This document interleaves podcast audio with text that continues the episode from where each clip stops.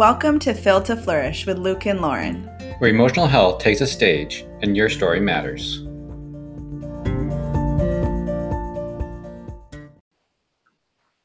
Welcome back to all of our listeners. Uh, we are back for another episode, the final episode of our recent series on race. And this one is going to be a more personal episode of talking about our own experience of processing our own racism and whiteness and white privilege. And we also have a guest, a friend of ours that has been so kind of her to join us um, late in her night, early in our morning. we found a time to connect. So, Mariah, welcome to the podcast. Why don't you tell us a little bit about yourself? Thanks so much, Luke and Lauren. I'm so glad to be here with you guys tonight. I am currently located in the Dominican Republic. Uh, it is hot and humid here, and the power was out earlier, so hopefully it doesn't go out again. Um, I live here with my husband. Um, he and I met while I was doing a, a, I think it was six months of volunteering in a school down here. He is originally from Haiti, um, but he moved over here when he was six and grew up in the Dominican Republic. So he is Haitian, but with Dominican culture background, and then interacted with so many Americans that he kind of has Haitian, Dominican, and American culture all wrapped up inside of him. Um, we are waiting currently for his visa to come through. So the end goal is for us to um, eventually move into the States as a family while keeping our ties down here. We have um, a daughter. She is one years old and she is marvelous. We are currently not doing anything crazy down here. He finished studying in medical school. I am a registered nurse, but not currently practicing. I actually give class, um, Spanish class in a virtual school that's located in Georgia. Uh, that's very different from what I thought I would ever do, but it's what God provided for me. So um, we are thankful for it while we're here waiting on his visa. It's been a process of about a year and one month. We've been married for two and a half years, and we've known each other for now six, six or eight years, depending on how you count it. Um, so yeah, that's a little bit about me. I love to hike. I love to talk. I love to write everybody that knows me know, knows that I am a talker. So that I think is why you guys asked me to be here, right? perfect for a podcast. All our lovely talking friends, perfect for a podcast. Thank you so much for sharing those little glimpses into your world. Um, there are so many amazing people that we would love to have converse hard hard or meaningful conversations with on the podcast and you are like right up there on that list of just someone whose heart is so genuine and um, beautiful. And so it's awesome to have you here with us. We're thrilled and it actually feels really good to have a safe um, calming face to look at on the screen while we talk about something that feels really vulnerable and that feels like we've wanted to talk about it for a while, but it's just felt like very, very much something we've wanted to avoid as well. Um, so we're glad to have you here with us as we explore this together and um, just appreciate the graciousness of your personality and the way that you are so thoughtful about how you live and engage in the world. We're we're glad to have you. You're so, way too kind. so this episode, we're hoping for it to be just an invitation to our listeners to to think about how their culture has influenced the way they think, uh, the way they interact uh, with people of different races. This is not intended to be an attack or condemnation, but just an invitation. We've gone through this journey.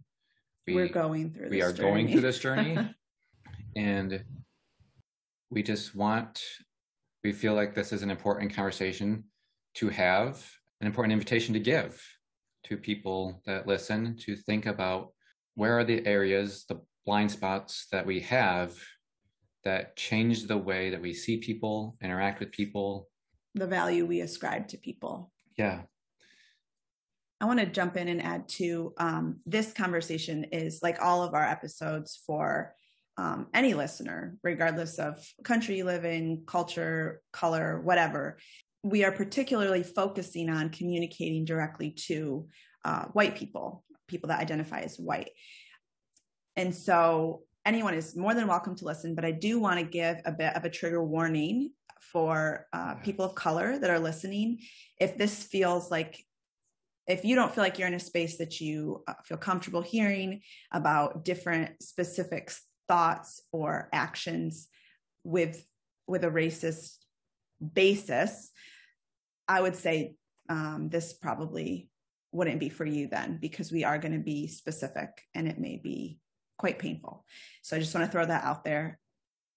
Yeah, so let's get started. Uh, Luke and I are going to start sharing some of our story, and then Mariah will jump in and um, share from her world. So, this story, as we kind of were contemplative, thinking back on you know our adult life. So Luke and I are in our uh, mid 30s, so we were thinking about like our growing up years and then our adult life. It was just really interesting to think back and think about how we've our thoughts have evolved and where changes came in. We grew up in a pretty monolithic culture. Uh, we were in white towns, both of us, separate towns, like 10 minutes from each other. And the towns were, I would say, probably 98% white. Would you say that high? Um, and it was just something, race is not something that we talked about we didn't talk about it in our families, in our uh, religious settings. We didn't talk about it at school much, I would say, apart from like Martin Luther King Day. But even then, it was just a day. It wasn't really talked about. Uh, how it was connected to America's like present day yeah. or history. It was just, yeah, it was just a day to talk about one man. Yep. I mean, I had one, I can remember two people and all before high school that were in my class that were not white. And one of them was for a couple of years, the other one was for all the way up, but it was very little interaction with anybody of color. And that clearly shaped our our understanding and our our experience. We were only only around whiteness, and so whiteness shaped our worldview. When we use the word whiteness, this is like literally hours and hours of sociological definition that can be behind these topics. And that's not the purpose of this podcast, but those resources are completely available and we can even connect you with some of them after the podcast. Um, but what we're trying to communicate when we say whiteness um, in this in this space is uh, the culture and the the the dominant culture of a particular place. So in America, whiteness is dominant. It is the majority culture. Even if there's multiple different cultures within whiteness, it, it has a definite connection to each other.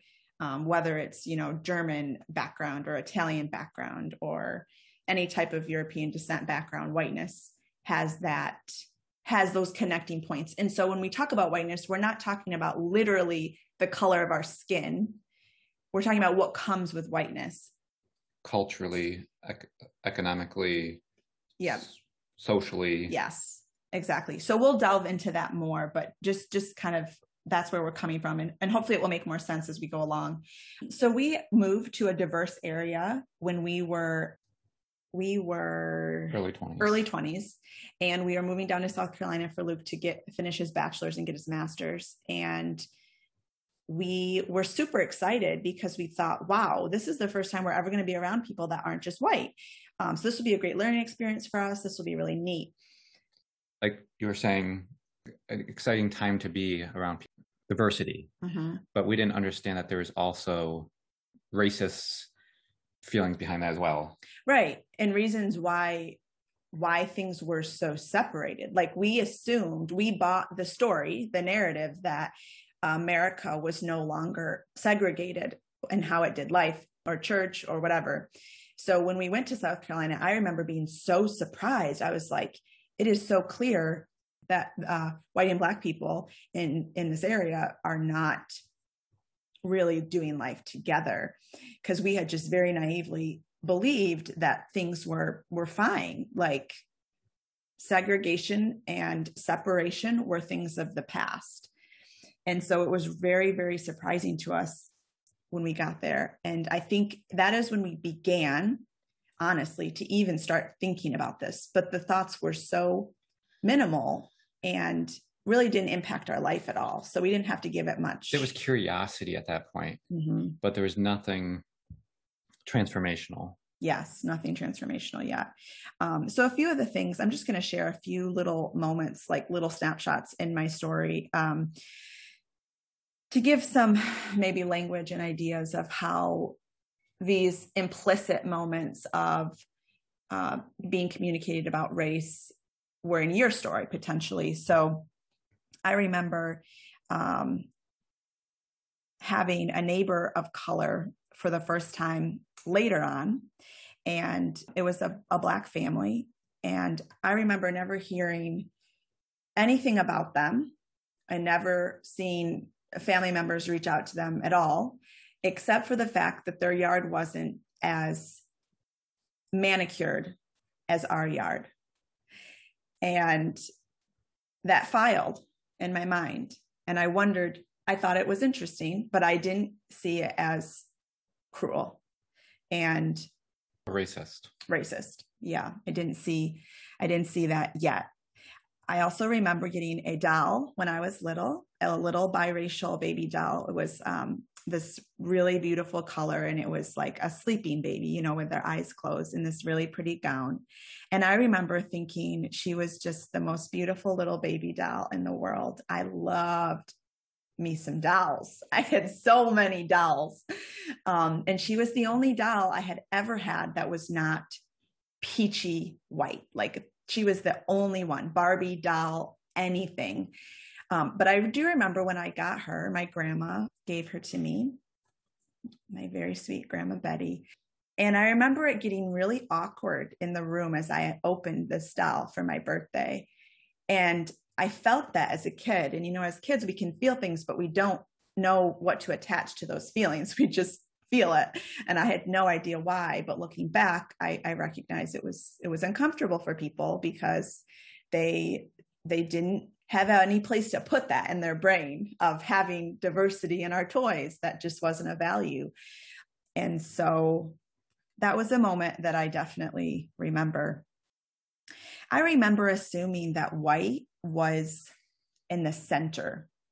I wouldn't have been able to articulate it like this, but that white was was in the middle, and then everything else uh, that was non-white was a variation of normal. So I think a lot of kids feel this way with their experience being like the normative experience and everyone else's is different. But when you're a white kid in a white country, particularly, you really feel like everyone else is just a bit less important than you are.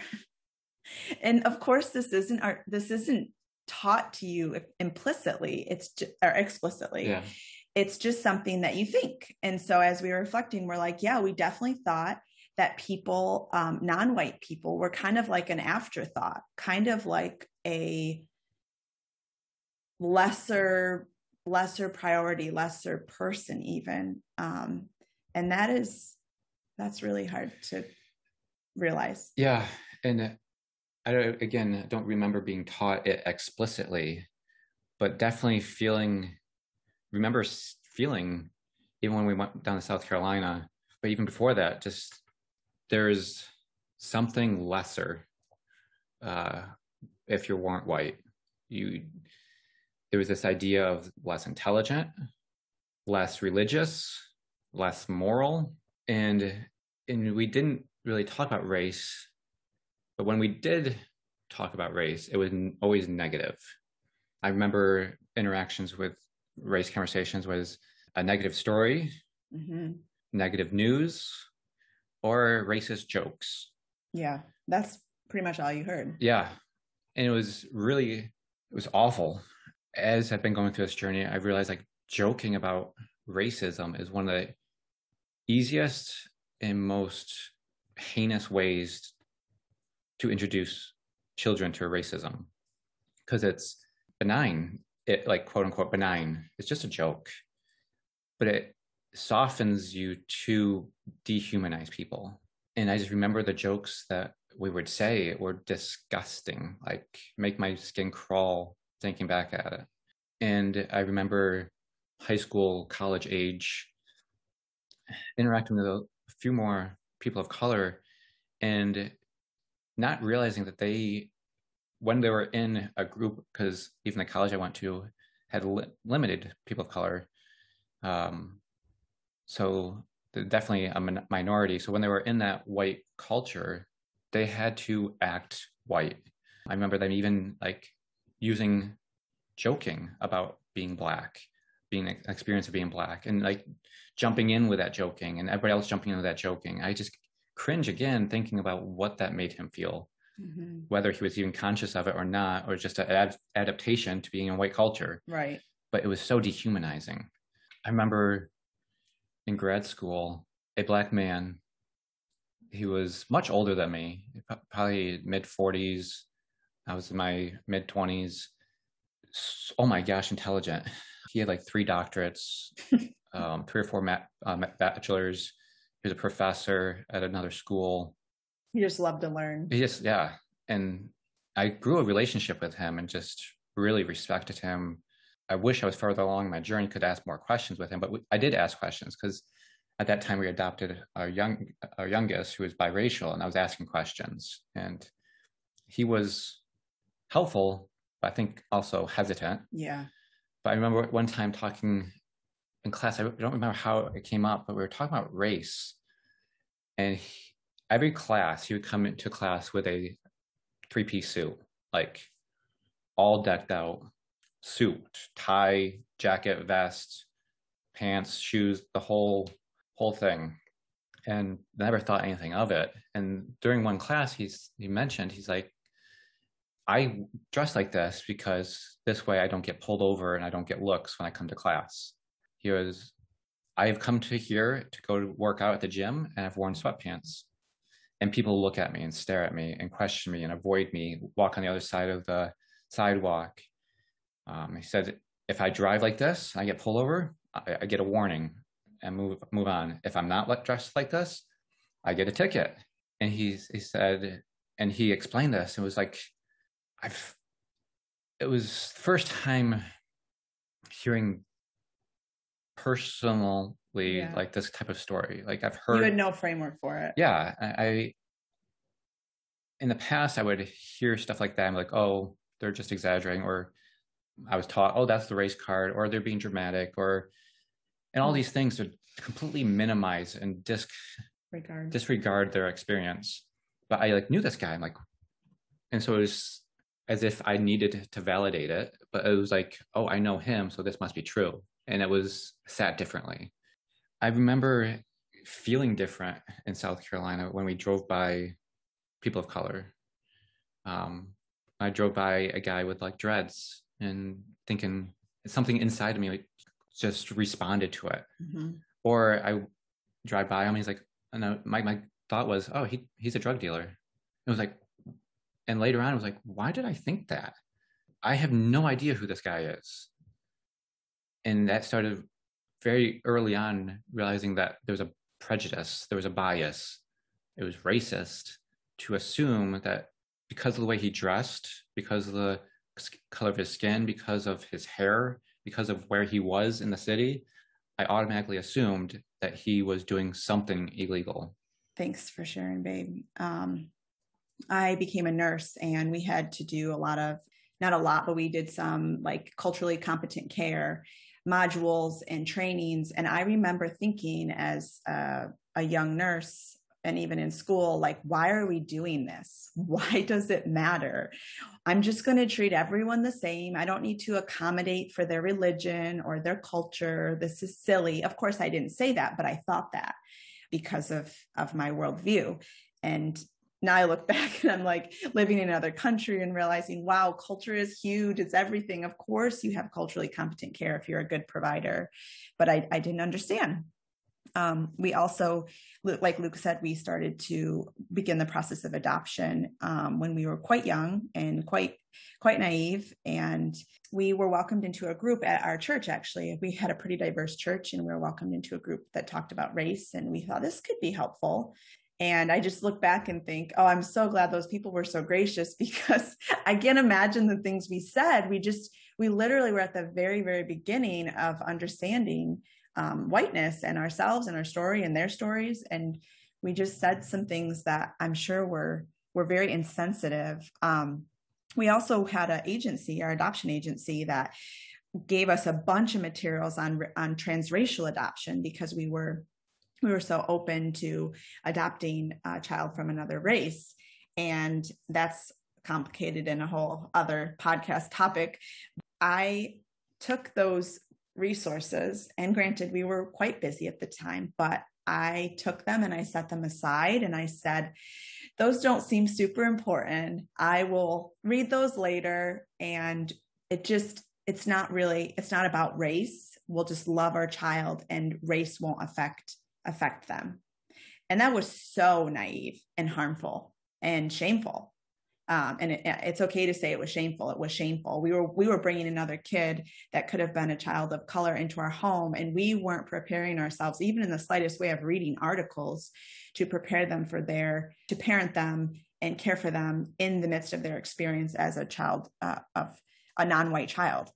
I also remember thinking that Black churches weren't full expressions of Christianity that maybe their theology wasn't as good as white churches, or they were so excited with their singing, maybe it was just fake, or blah, blah, blah, blah, blah. And I.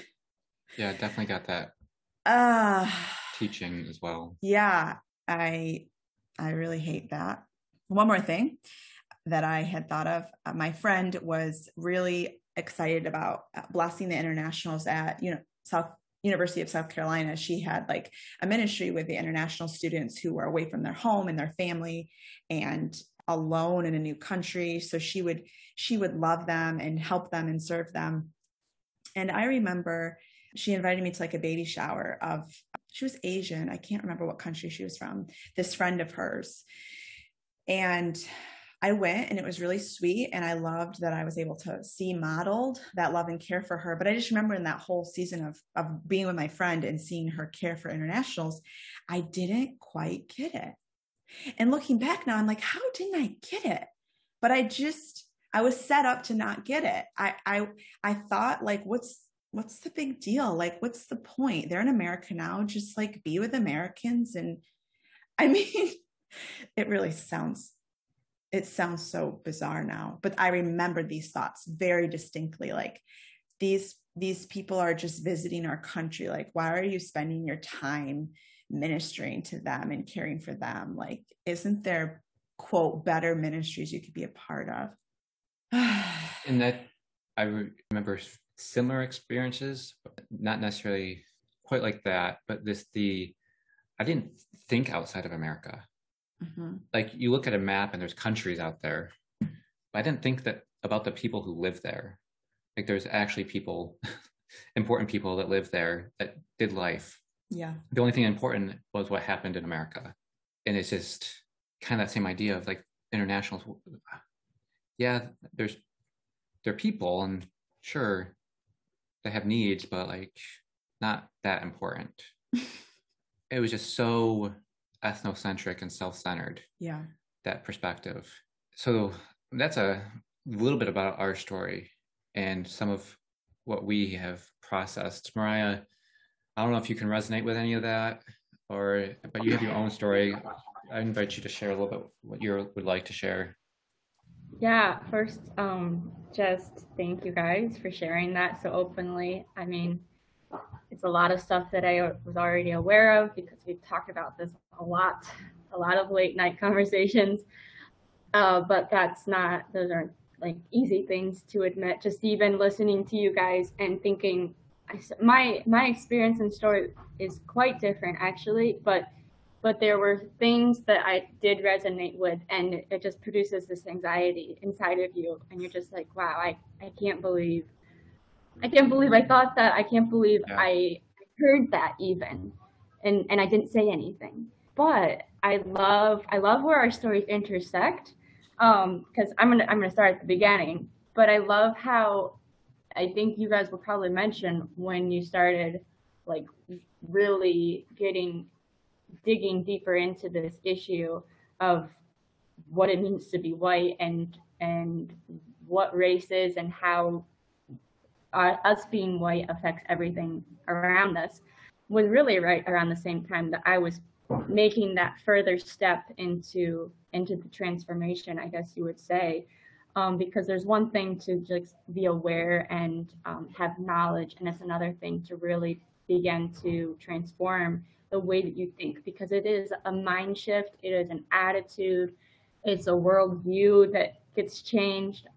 But I am really thankful that I I had some sort of like I guess you could call it God's God's grace and goodness, um, mercy on my life because he he kind of saved me from a from a disaster um, just because of the the interest that I had being like missions traveling. Like i see so many things that i was interested in that with a like a white savior complex or with a ethnocentric perspective i could have caused a lot of damage i think that the way that the culture itself kind of pushes white evangelical church how that was pushing youth and and christians such as myself into that type of mission work. And I think there's a lot of good and there's a lot of not so good. But again, like I said in, at the beginning, God's mercy was with me to save me from that. So, at the beginning, my my first earliest memories as a child are of getting being told that we were adopting my sister from China and and seeing photo, seeing the photo that they sent us, knowing that my parents wanted to add another child to our family and that we were doing it through adoption. It was just the most normal, natural process for me. I was two when they initiated, maybe one and a half when they initiated the process. I know it was something they were interested in way before. Um, I was probably two when they really began talking about it and, and started. And then I was three turning four when they adopted my sister, actually on my birthday.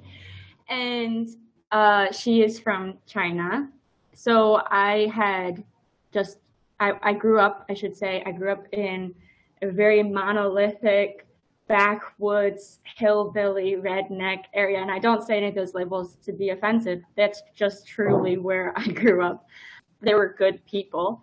But going back now and and in my in my mind and my memories i can see how so much of the interactions i could have had or so many of the interactions i could have had with those um, people could have been very very laced with white supremacy however i had i didn't have that many interactions um, with neighbors because I didn't have neighbors besides my, my grandparents and my uncle. My, I just had family around. And as a child, I was just pure and innocent. And um, I also had my parents that were very culturally open and they didn't they didn't like now they are they're so much more anti-racist than they were than they ever were. Like this past year, they've done a lot of work. They've always been baseline with it. Like they've already, already always known, like oh, like no, that like black people aren't bad. Like they never categorized people into systems and put values on them. I do remember in family settings though, um, having a lot of I think I, if I'm remembering correctly, there were comments about illegal immigrants and immigrants in general, and then actually more comments towards Indians, if anything. I don't know why or what the reason would, but I do remember those two things, which I ended up having to work on a little bit during my transformative experience in in this process because I because with every other system or issue or people group, there was not as much of a of a complex process for me.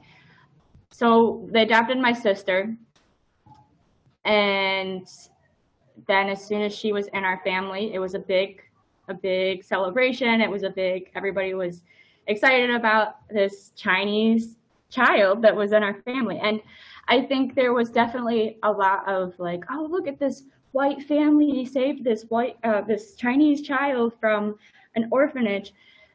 Again, I didn't pick up on any of that, and later on, God's grace helped me avoid a white savior complex.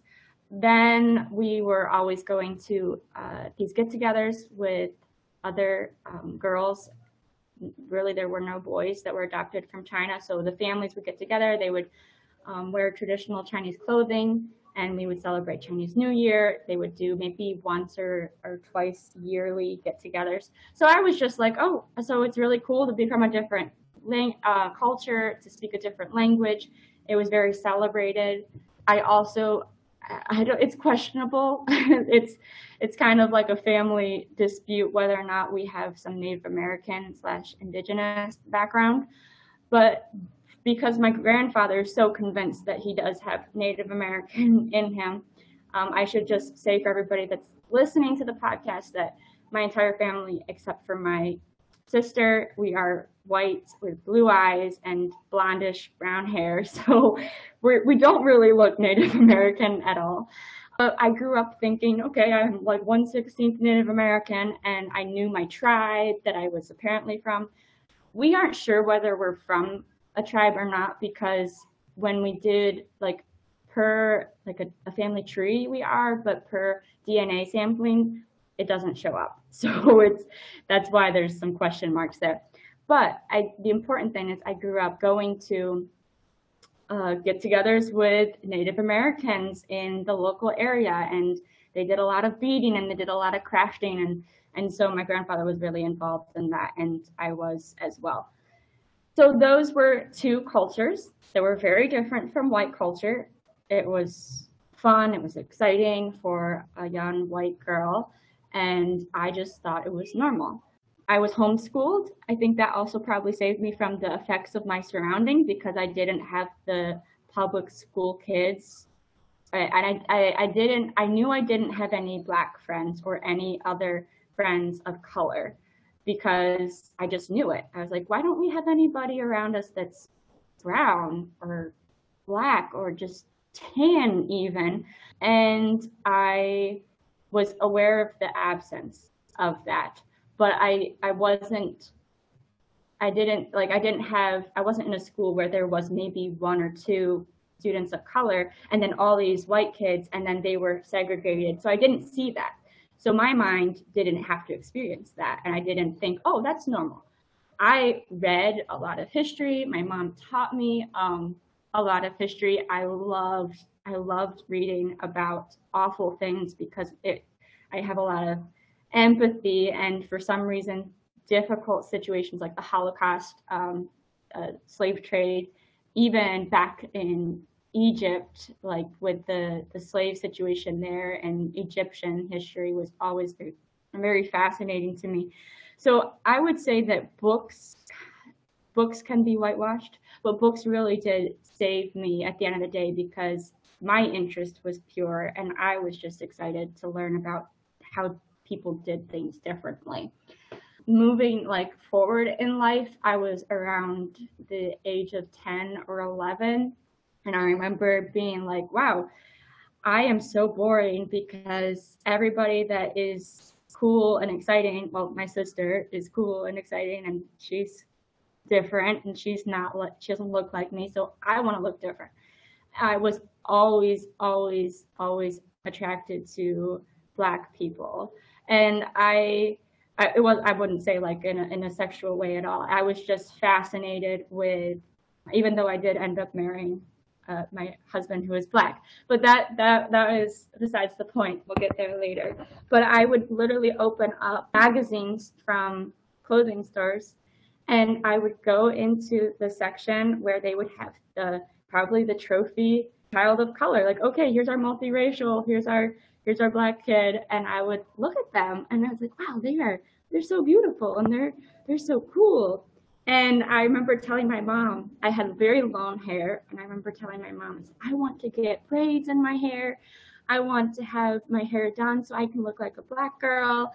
And I I don't know, like again, it, things like that now, like I don't I've wondered like is that an okay thing to do for like a white woman to well what's the word appropriate black culture and I've gotten mixed responses from different friends of mine like uh, friends of color and then the internet as well like I've looked it up and I've asked people that I know that I feel comfortable talking with about without it being like oh am I allowed to do this because I I know that's like I try not to make them feel like they need to educate me but I've gotten mixed responses about that. But in that in that stage of my life, it was just a very like I want to be different.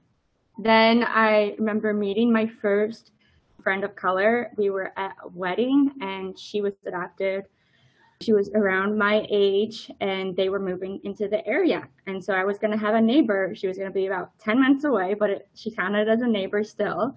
And we were going to do play dates. And I was so excited. I could hardly sleep that night. I said, Mom, I finally have a friend. And I, I think I probably said I have a black friend, even though she was biracial. She uh, she is mixed, I think, like Puerto Rican and African American.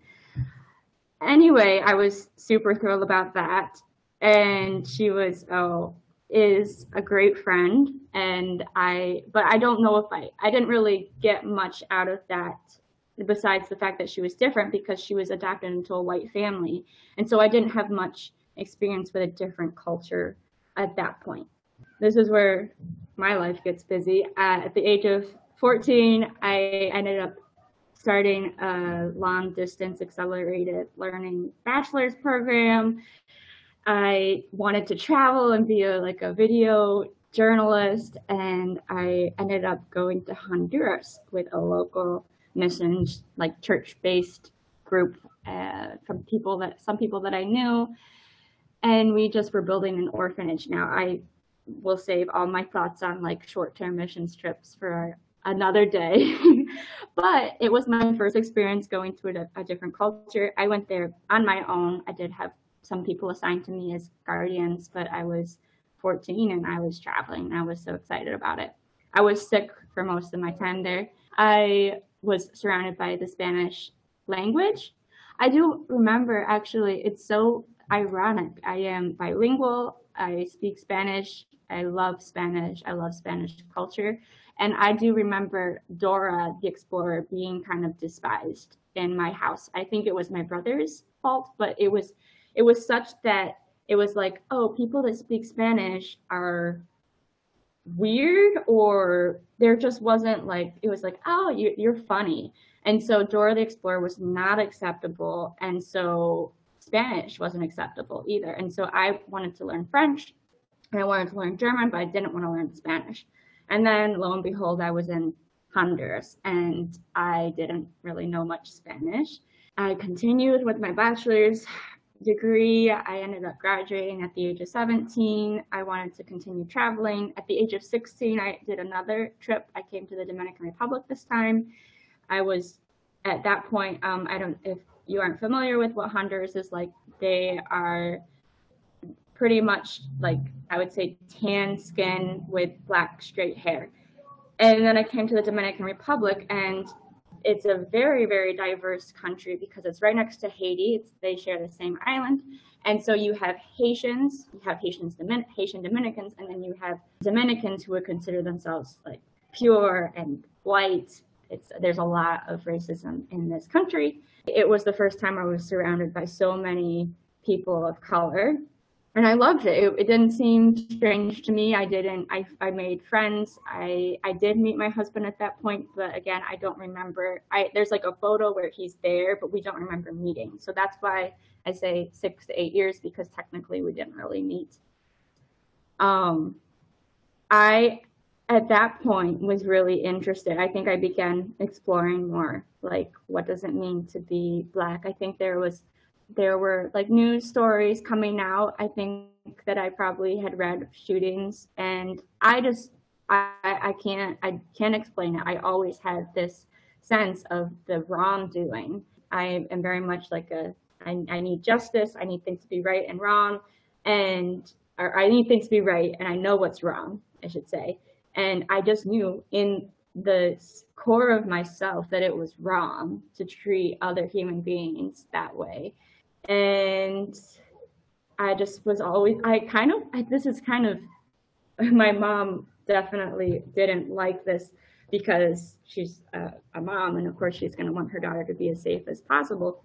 But i would literally go out of my way to try and interact with black adult men in in the sense of like if they were if they were and not in like a very direct way but if they were walking down the sidewalk i would walk right by them like on the same i would like brush shoulders with them i was like I, I just didn't want them to think that I was, even if I needed to cross the sidewalk, I wouldn't because I was just so aware that they might experience that from people out of fear. And I didn't fear anything. I actually fear a white man more than I fear a black man. And it's always been that way.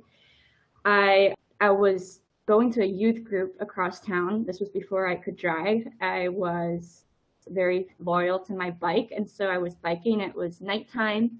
Uh, and just all of a sudden I was going through this neighborhood in, you know, South Corning and I felt the sense that someone was behind me. And, you know, I look behind my, my shoulder and there's another biker coming up, up beside me. And, and it was, I, I think I had seen him before. For some reason, I wasn't alarmed. It was this black male, probably in his 40s, on his bike. And he biked me almost all the way home. His name was Ben. We chatted. He was like, "Where are you? Where are you headed from?" And I said, "Well, I was just at church." And he was like, "Oh, that's great." And and I just had such a great experience. I was like, "Wow, like people are so humanity is amazing." Again, I don't recommend talking to strangers because I, there are strangers that aren't safe. But I was just like, you know what? I'm just going to give him the benefit of the doubt, you know, whether he's you know, black, white, or whatever, I'm just going to be okay because there really wasn't any other option at that point either. But I just, I always had that sense of like, I wanted to right the wrong of everything I had read historically and everything I was seeing in current events. Now, I I was I remember thinking, I wish I was born during like slave time, like when back when people owned slaves and then I would set them free or I would treat them really well and I would be like the best slave master.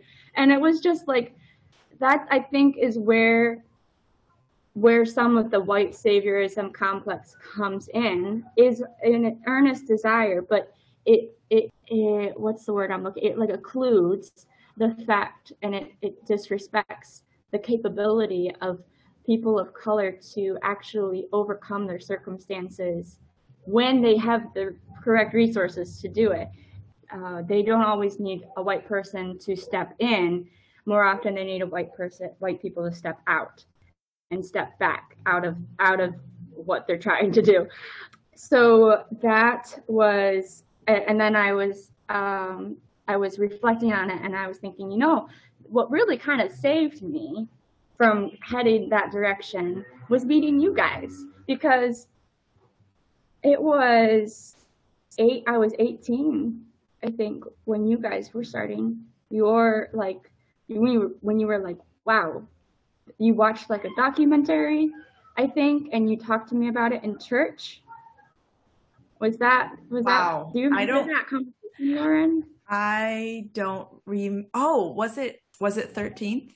maybe? I think it was. Oh, yeah. wow. I don't remember that conversation. I just know we've had so many, but that's so interesting that that's. Well, and it was, it, it collided with me. Now, I, at 18, I had met and I started dating my husband. And it's unfortunate that the majority of white people that that want to be that become anti-racist do so because they have a connection with a person of color. And I think you know what I mean by that. Like we should white people should do it just because they do it, not because it's someone that they love. And I I admit that I was always, always interested, but I wasn't invested until it really was hitting home for me because now my boyfriend is black and I was amazed by the things that I was hearing. I even got to the point where I was like, when I, I had a picture of him on my phone screen saver, whatever, and in school, I went to a community college where I studied my the same school where you went, Lauren, to become an RN. And I would I remember like tapping it and his photo would come up and I and and I remember seeing a girl look at it and I just looked at her face and I was like she just looked at him and then looked at me and and I could see the thought in her head which was oh her boyfriend's black and oh she likes black men and suddenly I was a different person for her too. It was like, oh, you're a, a, a white person that likes black people. And it was just like, wow. I had one of my best friends in nursing school. Tell me that her husband doesn't agree with interracial interracial relationships when he's drunk.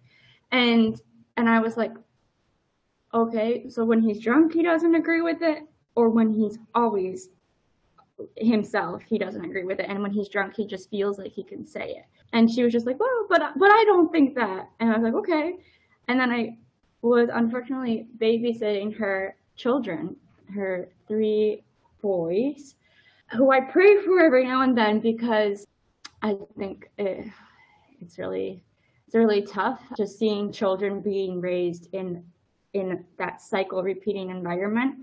And the youngest, no, sorry, not the youngest, the middle child was four. And I was having a really hard time babysitting. They were, they were difficult to handle. And so I called my boyfriend, my husband, to be like, hey, do you guys want to talk to someone on video camera? And just like, I just, I just needed a, a moment to get some help. And I I'm sorry, this is like a really hard thing to talk about. But I I showed them, they didn't really calm down. And then it was it was also like bedtime too. And the the middle child comes out, which actually was my I had like a favorite and he was my favorite and he was like the most well behaved, so that's probably why. And he comes out and he has this smile on his face like a like a, a smirk. And he said, he he called my boyfriend, my husband, the N word, and and he he was like, he's a, and I I started shaking so badly. I I hung up the phone. And I should mention this meant nothing to my husband because in Dominican culture, in the culture that he's in, they use the N word a lot. And he didn't actually even know really what it meant and what it referred to until I told him about it. And um, at, at a later time. But it meant a lot to me, and because the child knew what it meant. And the child was four years old and knew that that was going to be offensive, or knew that seeing that he didn't even say, "Oh, he's black," you know, like that would have been a lot better. And like, yeah, he's black, and and you know, and I'm white, and that's awesome. Uh, he just he he knew it was a it was a button and it was he wanted to push it and i i i sat i sent him into his room and i sat down at the dinner table and i just shook. And i was i'd never felt angry towards a child before. I love children and i was just i was fuming. I, I felt i felt a lot of things in that moment. And then i entered back into uh, the room and I just sat down and I was like, listen, you know, what you've said isn't right. And I, I had no idea how to handle it because I didn't want to make a big deal about it, but I also like kids are compl- complicated and, and when you react, they, they like it. And, and so I just, I tried my best, but they were very difficult. Again, children that were very out of hand. And he was just like all over. He didn't want to hear anything that I had to say. And I ended up mentioning it to the mother, like probably a week later. And um, she was like really sorry. She was like, I'm so sorry you heard that.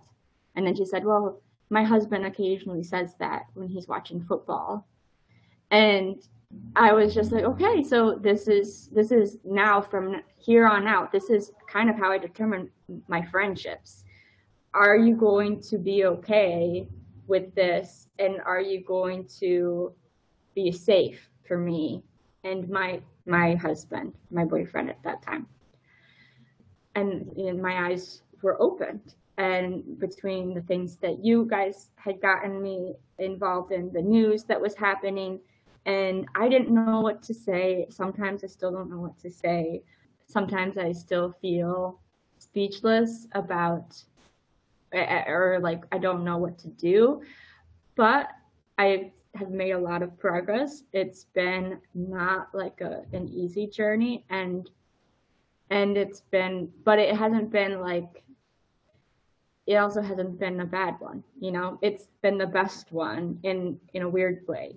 It's not like something enjoyable necessarily but it i wouldn't trade going back to where i was. I wouldn't trade where i am for anything we resonate so deeply with with what you just said. Like it's so hard to say. It's not good because having to come up out of something so dark and so evil that you were passively and actively a part of that's not like good. But it is so so powerful and freeing. And luke and i say that all the time. Like this road has been so rocky and had a lot of painful parts of it but we would never trade out going back to that place of ignorance, of ignorance. and self self centeredness really on a like global level. So i just i so appreciate oh that whole story. I was captivated. You're I, I actually didn't know a lot of those parts of your story and i just i was grinning ear to ear thinking of the brilliance of the little girl you were of just wanting to love people. And it, it's so it reminds me of tessa actually. Like when you were talking i just pictured tessa like picking out her book selection and just devouring them and hearing people's stories and treasuring people and wanting to be able to be loved and receive love from all people. It, it's so so beautiful. I when you were talking i was thinking many things but one thing that popped up towards the end was how do you feel now what are your thoughts towards your having a daughter who's biracial and living in America, hopefully someday soon when you're when Don's visa stuff goes through. How where are you at with that? After listening to your most recent episode, I don't want to come to America. oh, I yeah, I don't want to go. tricky question. You caught me in my in my weak spot. I have when I even before I was pregnant, I knew what was coming, and I know it's not going to be easy. In some ways, though, as long as we pick where we are located wisely in the states, it will be better for her to be there because here she is she's she's not actively hearing because she doesn't understand it yet but i am hearing all these comments that make me cringe about you know oh she looks so much like her mom. That's good. Uh, and and for people that don't know what she looks like she's very much a blend of both of us and but obviously her skin is lighter and and she has dark curly hair and her she, her curls are wider. They aren't very tight and and they just all think it's so wonderful. Uh, other comments that I've heard are, um, "Don't let her go in the sun; she'll get dark." Or I've heard, you know, babies don't like being held by every single person, especially if they don't know them. Once I had two girls from the neighborhood come and visit, and they wanted to grab her, and and she didn't want to, and she knows how to say no, and I honor when she wants to say no, and I love that she likes to say no and and, and is assertive that way. But the one friend did get to hold her, and then the other friend, Catalea, said, "No, I don't want to go to that friend, whatever." And um, and the friend that was holding her said, "Oh, she doesn't, she doesn't want to go to you because you're too black."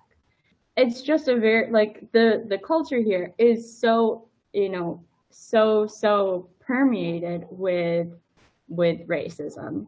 So in one sense, you know, there's the benefit of her growing up around people of color and people people of a different culture and Spanish and all of that. But then there's all those comments. And and when they when they say, Oh, like she's so beautiful and make make comments that with my brain, the connections that I'm seeing that she'll probably make is that she's more beautiful than other darker skinned girls. And I don't want her to ever have to hear that like growing up, you know, I don't want that to be something that she has to handle and something that I have to handle because I, as you guys mentioned, there's often like the beautification. They and they. I, I don't even want to try to say the word because it's so hard. Feti, feti, fetish, fetishizing. We can just say fetishizing. Fetishizing just the the beauty of mixed kids. I don't believe like the the personality that she has, the pure humble spirit that she has, just the way that I'm seeing her grow up. I'm confident she's not going to have that like I just don't want her to be like, oh yeah, I'm so much better than all of you, because then she'll be thrown into circles where she's not going to be considered better. And so it's it's so complex. Pray for me. Um, mm. I I think that we're going to have to really consider where we move. I don't preferably I'd love to stay in the area where my family is located, but that is a very very monolithic white area and it's saturated with people that would not be beneficial to our family. So we'll probably have to uproot because of that reason. Or not uproot, but like I'll probably have to uproot and leave areas that I know um, yeah. because of that.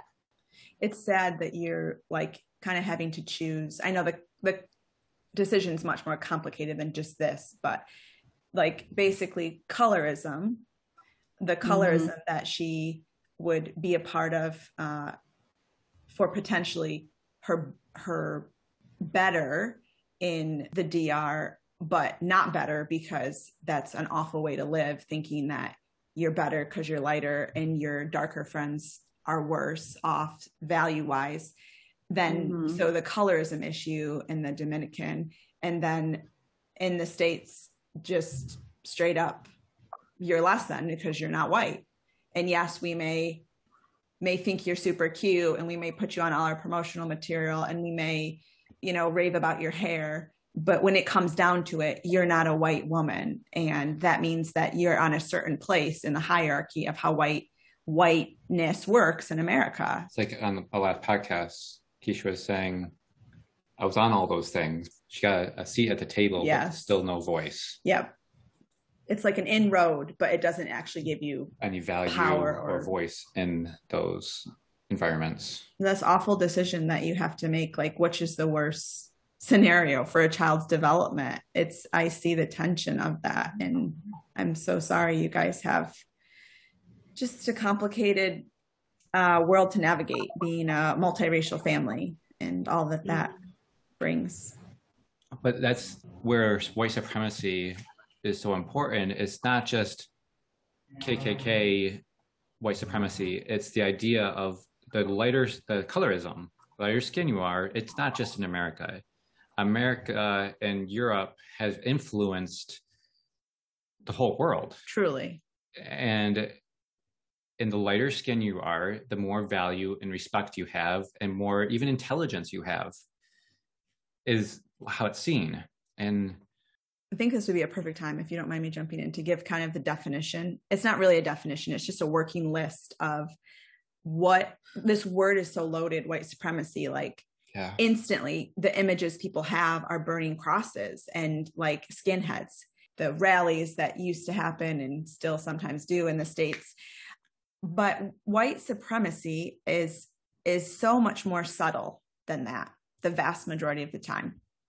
So who is seen as less guilty, more guilty, more influential in a society, more of the expert, whose perspective is given more weight, who's given the benefit of the doubt, who's seen as more benevolent, more generous, more safe.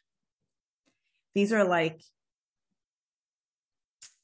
qualities and values that you can look at in any given society and you can see if you know the culture well enough who is given those things and who is not and that's that's a better way for us to look and evaluate what does whiteness really affect? Because um, how we grew up and how we're actively working against that with our kids is is not having it be the white people who are always assumed less guilty. You know the white guy who ends up uh, raping you know someone and gets like a three months in probation versus the same crime that happens within a different race and gets five to ten years like these things happen in, in all the systems that make up a society because of the the behind the scenes belief of who's less guilty and more guilty, who's more of an expert, who's more influential, whose perspective basically is better.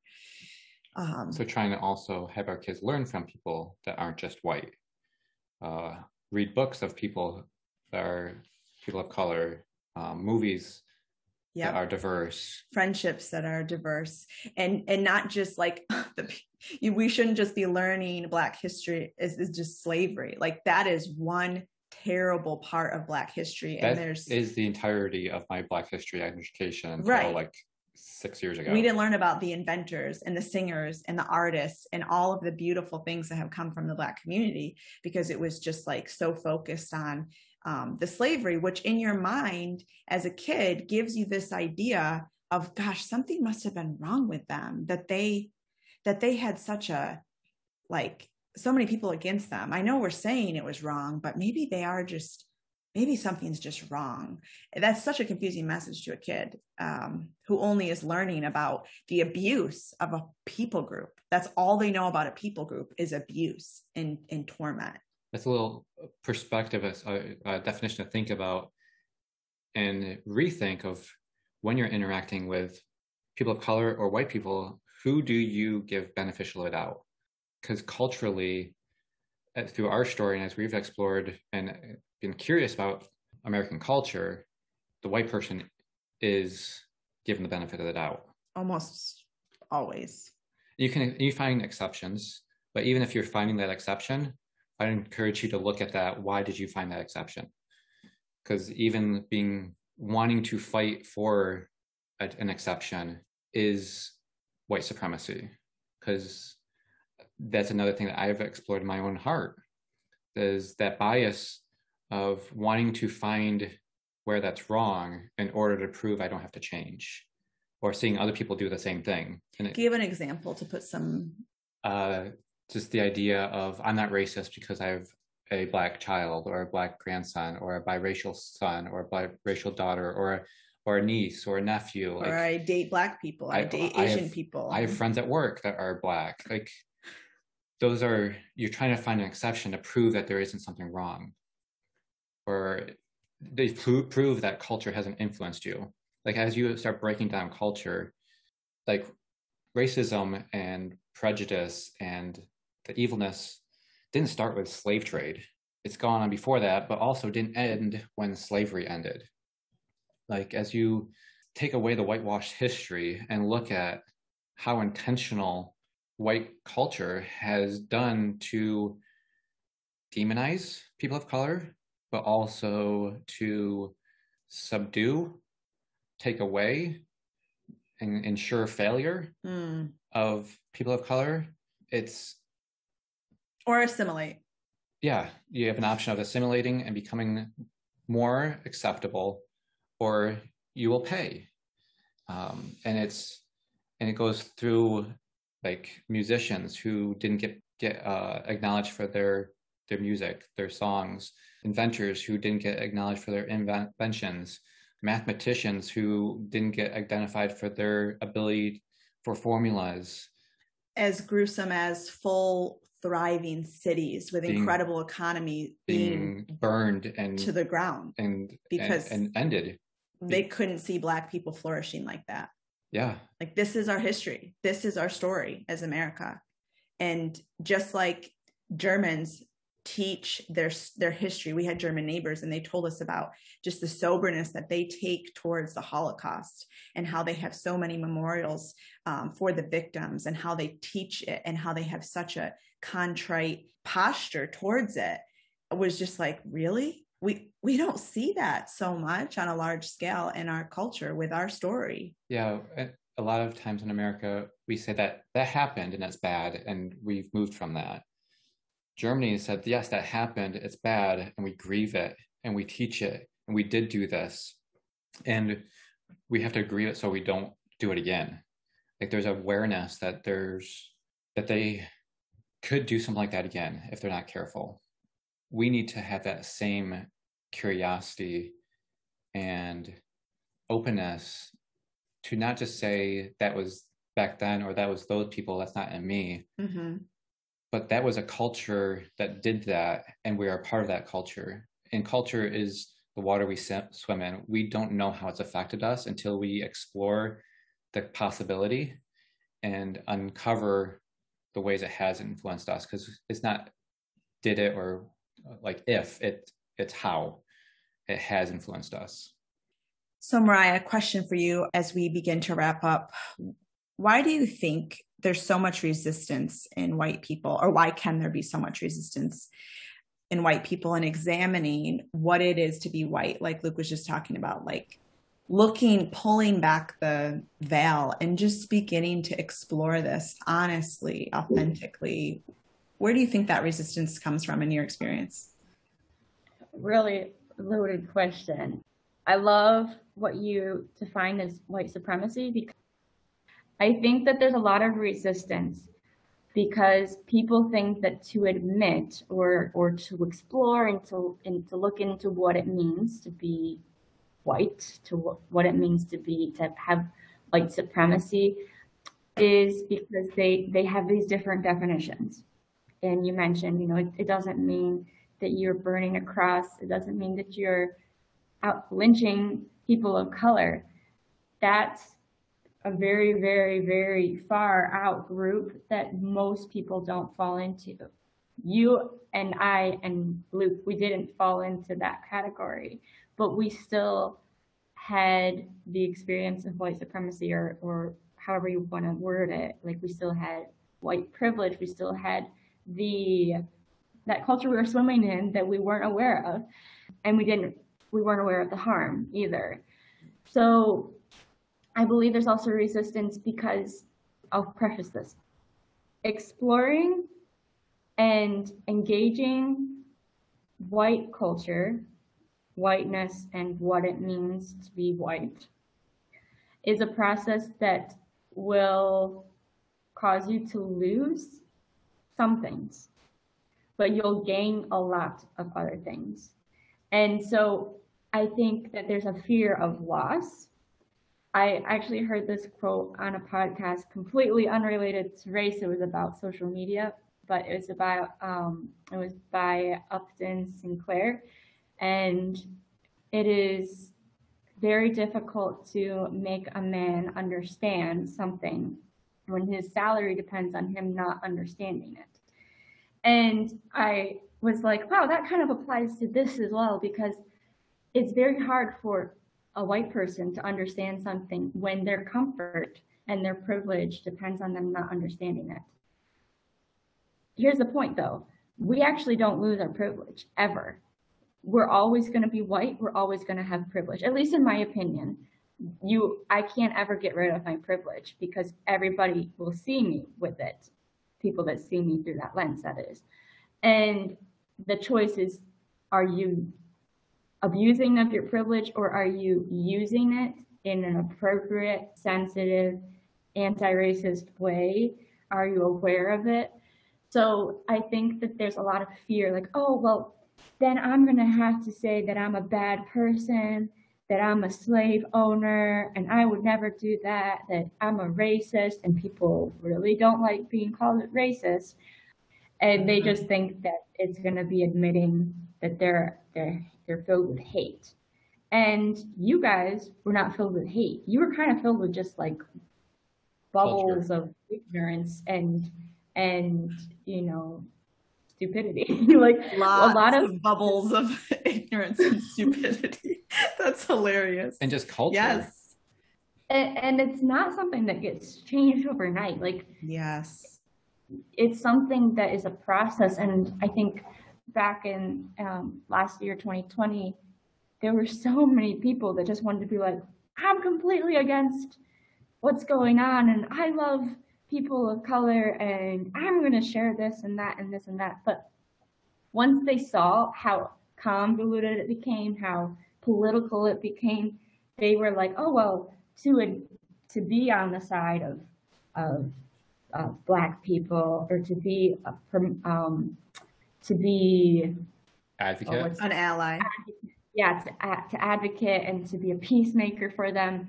I'm now I'm going to have to be a liberal and I'm going to have to be in agreement with all of these things. And I think that was the probably the most harmful thing that could have happened is that there was suddenly there's this like, oh, if you are for black lives, then you're against all of this and you're for all of that. And it's not like that. And I think people are hesitant and resistant to it because they think that suddenly they'll have to have a bunch of other beliefs as well that are completely unrelated to race, though some of them are. There is a loss of, though, there, but I also keep in mind there are families where it's so high strung and the stakes are so high that to explore race would mean having a very, very uncomfortable household and so I think that there's there are a lot of there's a lot of um, risk and a lot of loss involved in certain aspects. But as I mentioned before, as you mentioned before, we wouldn't trade what we've gained for the losses that we've had because it's so freeing and and even though it's a heavy weight to bear, I can't live knowing that I, I wouldn't be able to live with myself just being like a terror free you know, happy person knowing that there's a, a very large group of people suffering because of people that look like me. If yeah, that makes sense. It definitely does. And I think you bring up so many good points. When Luke and I get really grieved and heartbroken and angry, even at the things we've seen happen because of this, the people's discomfort with this conversation and people's resistance to it, we remember that the things we have gone through and the losses we've had absolutely pale in comparison to the losses of our brothers and sisters of color you know particularly speaking in america but i'm sure this that can you know go beyond but just the, the personal the people we even know personally and their, what their lives look like living in the tension of a culture that values whiteness above all else. It's just not even a comparison. And so just to honor them and their story and their journeys it's like like you said how could we not how could we not speak up when we need to speak up or say that's not right or advocate for those that may need advocacy or educate ourselves with the amazing amounts of books and resources available written by people of color um, and supporting their work. It's just it's like nothing. It's like a drop in the bucket comparatively. So that is something that actually grounds us a lot in this journey that has been quite riddled with pain. Pain and loss. Yeah. Yeah, definitely. There was a lot that you said that we could go into. Um, I think one of the things that stood out is the nuance that needs to be had when being in this conversation. Like you said, it's not all or all over here or all over there. It's when we're talking about racism, we're talking about learning how to love people acknowledge their pain, value their experience, and live life with them, join them, look at what's happening and, and validate it and say that's wrong. Saying that doesn't mean you're against all of this. Like we can go into all that means, but we don't have time. But mm-hmm. but people are listening, they know what that means because they've It's seen co- it all hijacked. Yep, and you they they see they feel it coming up in their minds of oh, if I, but if I say this, then I have to be against this, or I have to be for this, and that doesn't mean that. Like being against racism is being against racism. It's being it's acknowledging white privilege, and I see so many stupid responses of white privilege, like oh, white privilege, I don't have white privilege, I work 40, 50 hours a week. It's like, or I went to college I don't have white privilege. I've worked hard for this. That's not what white privilege is. White privilege means that your color didn't get in a get in the way of you Accomplishing. accomplishing all that you have. and white privilege also means you cannot engage in this conversation. Mm-hmm. Like to have white privilege means I don't have to talk about this. White privilege means I don't have to acknowledge racism. Acknowledging it or just not acknowledging it doesn't mean it doesn't ha- it doesn't exist. It just means you don't have to accept it, and that is white privilege. Because as you look around, racism is happening whether you want to acknowledge it or not. White privilege is the freedom to not have to acknowledge it, to not have to live with it, to not have to accept the losses of those people or or receive those losses yourself. White privilege is like you were saying, your color of your skin not getting in the way of accomplishing something. Not once did I, when I filled out an application for a job, did I think that I wasn't going to get a job. When I went to college, I never once thought, can I afford this? Am I going to get accepted? There hasn't been a thought of not getting accepted to one thing in my entire life. That is white privilege. It is a given that I'm going to get a college education. I'm going to get a job. I'm going to have, I'm going to have a house. I'm going to buy a car. I'm going to do what I want to do and I'm going to accomplish what I want to accomplish. That's just a given. That's white privilege. White privilege is the fact that I live in Thailand. I'm able to do whatever I want to do. Have I worked hard for it? Yes. But my white skin has not gotten in the way of that. White privilege is entering into an environment and not thinking once about being white. Or checking the room to see if there's someone else that matches your skin color. Yes. Like I, I once heard somebody say, um, being white, your primary identity is like being a white man, your primary identity is being a man. Being a black man, your primary identity is being black. That is white privilege. When a black man enters a room, he's he's black, and then all of the things that come with that connotation of being black For those people. for those mm-hmm. people are now applied to that person and all the things that are connected to being a white or being a male who is white is applied to me and given to me and assumed on me that's white privilege I'll I'll just add in like internationally, and some of these do like overlap. So like white privilege is being able to travel without without needing to like go through a visa process necessarily. Like you might need a visa, but you will get it just to visit, or but we go to you can go to a lot of countries without getting a visa. Whereas in here, and that's like American privilege, which any any person that's American that has can do that, but more white people will are able to travel than people of color. And so like in the Dominican Republic, my privilege is that I travel back and forth and back and forth and back and forth. And my husband has never once been able to leave. And and the process for him married to me uh, and and has been grueling and expensive. And and he otherwise wouldn't be able to travel. Like eventually, you know, Lord willing, we will travel, but he doesn't have that privilege.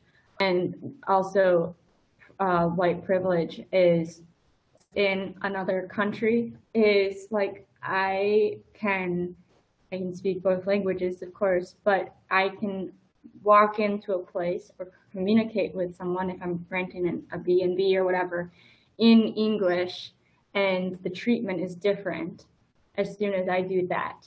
It is him, it is us entering a, a gated area and the person, the security guard like having him lower the window and look at him and then look at me. And as soon as he sees me, let us in. And because, and we've known it's because of me because he'll look at him and he'll only see him first. And he'll be like, what are you doing? And then I'll, I'll like, perp, I'll like, I, not purposely, but I'll like also pop out my head to look. And then at that point he sees me and he's like, oh no, you're fine, go ahead. So like that's that's white privilege on an international basis. And it's also being able to walk into a, a store and you're going to find your culture is catered to and your hair is catered to and your food choices are catered to. That's it, it's a lot. It's not just that you it's not like you don't have to work hard. It's it's endless. Endless. If you don't know you have white privilege, that is white privilege. Mm-hmm. It's it's what you are able to. It's the life you're able to live in comfort. So this episode probably could go on for a couple more hours. it's gotten really long. It's gotten long. But so good. There's so much more to say, but we should wrap it up. I'm just wondering, Ryan, if you have any last thoughts that you could encourage other white listeners who are somewhere on this journey of uncovering whiteness for them and growing to a healthier place with with this any encouragement that you can give them when they if they're considering like do i want to go farther maybe feeling hesitant feeling unsure any words of encouragement that you could offer so um, first, I would say don't be um, scared.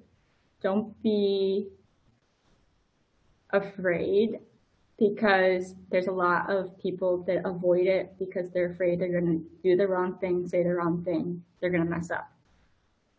We've all messed up.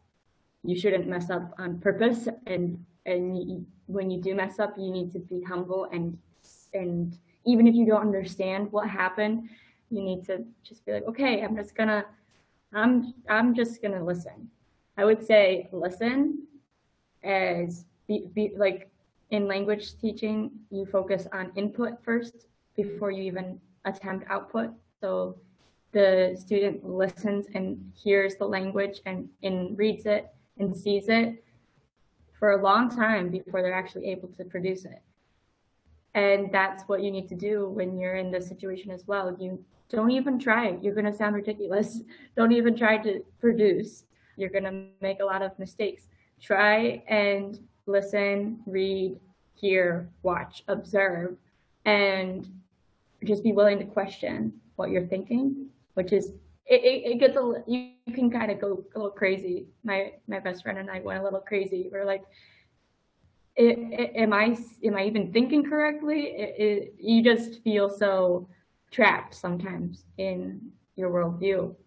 But don't let that, that that's not the point. The point is that it's a daily process. Just because six years ago I started doesn't mean that I stopped six years ago. It means today I'm still working on it.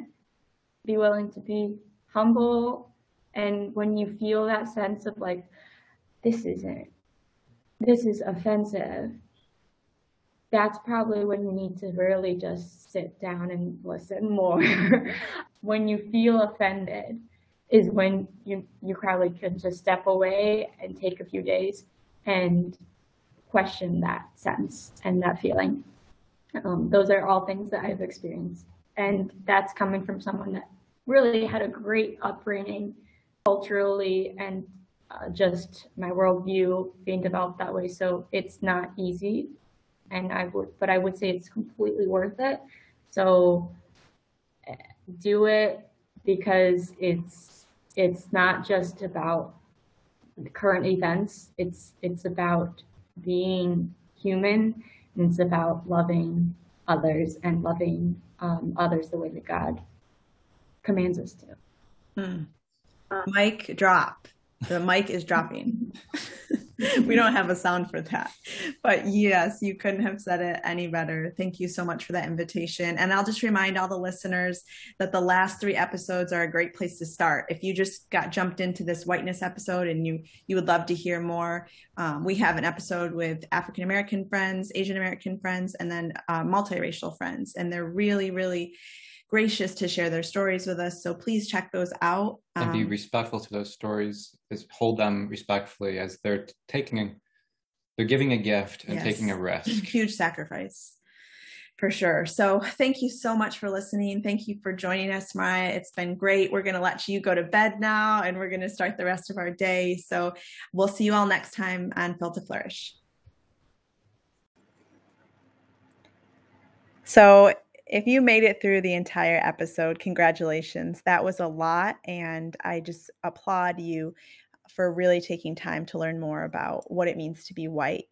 We wanted to add in a few thoughts um, that we have as white people sometimes and just kind of expose these types of thoughts for um, what they are, that they are from um, they're not from a good place for people and hopefully you can see through them as I share them. So I will just share through a list of things and you can just use this time as a time of reflection if you have said these things yourself or have heard people say these things and how they are not um, they're not okay. So i have a black friend. I had a black friend in high school so um, that means i'm not racist or i have a black friend now at work. And I have family members that may be black or brown or Asian. They are, uh, you know, in my family. So that means there's no way I could be racist if they are in my family. I have given a lot of money to orphanages in different parts of the world that you're saying that I am racist towards, but I give money to them. So that means that I am not capable of racism against them. I'm so glad that no one I know is racist or thinks like this. You're so attractive for a put in the race person. Um, I don't see color. I'm colorblind. I love the NFL and the NBA. I love to watch um, people of color entertain me or their music. People make too much of a deal, of a big deal about race, not realizing that um, how much race changes things, that whiteness is not actually the standard or the normal, and everything else is around it. Not realizing that and thinking that people talking about race is them reading into things and making something about race when it's not. The race card I don't know why anyone would ever learn a second language. People should just speak English. Or people in America, why aren't they speaking English? People getting really upset by that when they hear another language in America. Are your parents okay with you dating a black guy? Is something people have heard before. And I am the least racist person that I know. Equity is not proximity to people of color, interest in, charity towards, curiosity of, or even kindness to. Equity is equity. And as we begin to uh, break down the whiteness in our minds and cultures and see it more for what it really is, the goal should be um, equality and justice for all people not um, being nice to people or even having pity. Those are not what help our brothers and sisters of color have a more equitable uh, life and country to live in. Another thing that we wanted to share is something that's really common. Um, a lot of people will kind of quote adopt a person of color as their friend if they align with them enough. And so we see this happen a lot. They will be totally cool with the person of color in their life as long as the person of color doesn't challenge their presuppositions or perspectives.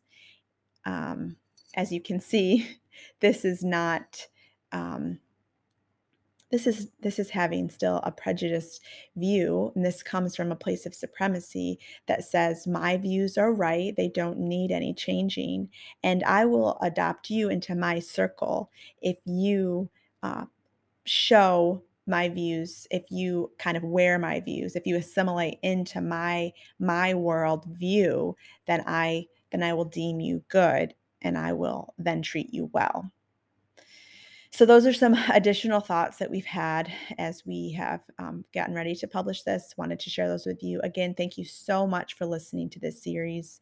Go ahead and take a listen back if you haven't heard the other ones and we look forward to creating more content like this in the future.